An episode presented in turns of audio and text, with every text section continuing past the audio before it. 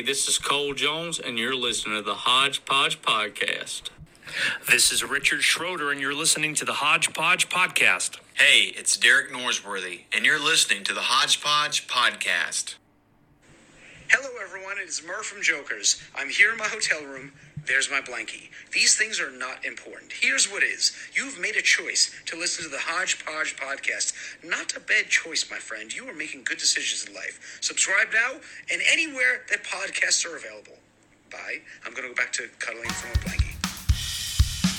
Ladies and gentlemen, it's Hodgepodge time.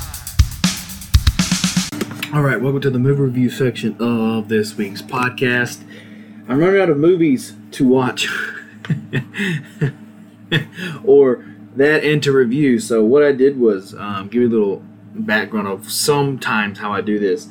Uh, sometimes I will go in and just watch, you know, a bunch of movies all, you know, within, within two or three weeks at a time, you know, and um, each week just pull one from the list that I that um, I thought should fit, and that that that's basically how this happens. And so I've got one, two, three, four. Well, I've got five left. I'm pretty. I'm, I'm pretty good. I'm pretty good for another month, but I still want to um, watch some more just to get more into my belt. Anyways, movie we're going to be reviewing today is Girl on the Third Floor.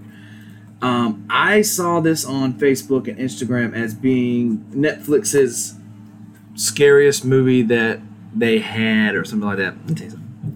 This movie ain't that scary. This movie ain't scary at all. It's a psychological thriller, which I don't really like the psychological thrillers. I'm more of a slasher film kind of guy, like the J, the, original Jason and the Freddy's and the Halloween stuff like that. Um, the newer ones are all right. Some some of the new slasher films are good. Um, but this one, this one was okay, and and it was to my surprise that you guys know I'm a big wrestling fan. It had CM Punk, aka Phil Brooks, in.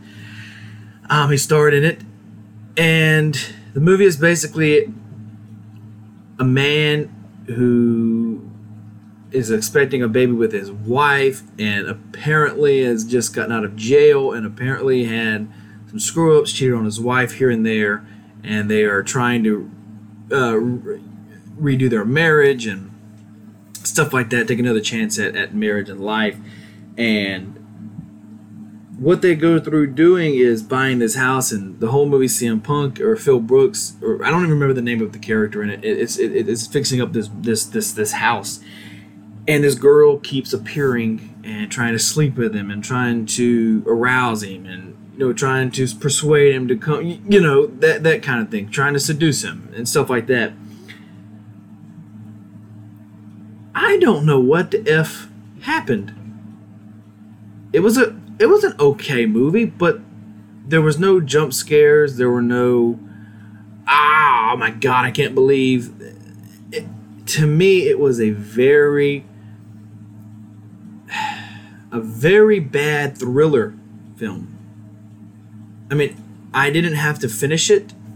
If that makes sense, I didn't have to go. Oh my god, I got to finish what's to happen. So for that, I got to give it two out of five. Wasn't the best, but, wasn't the worst. Uh, it was cool seeing CM Punk or Phil Brooks in a different different light, and for that, that's that's really why I stuck around. I wanted to see how it was going to end. Don't don't ask me what happened at the end. I was confused. I don't understand. Never even tried to attempt to figure it out because they didn't explain it to me, and I don't really care that much to figure out why.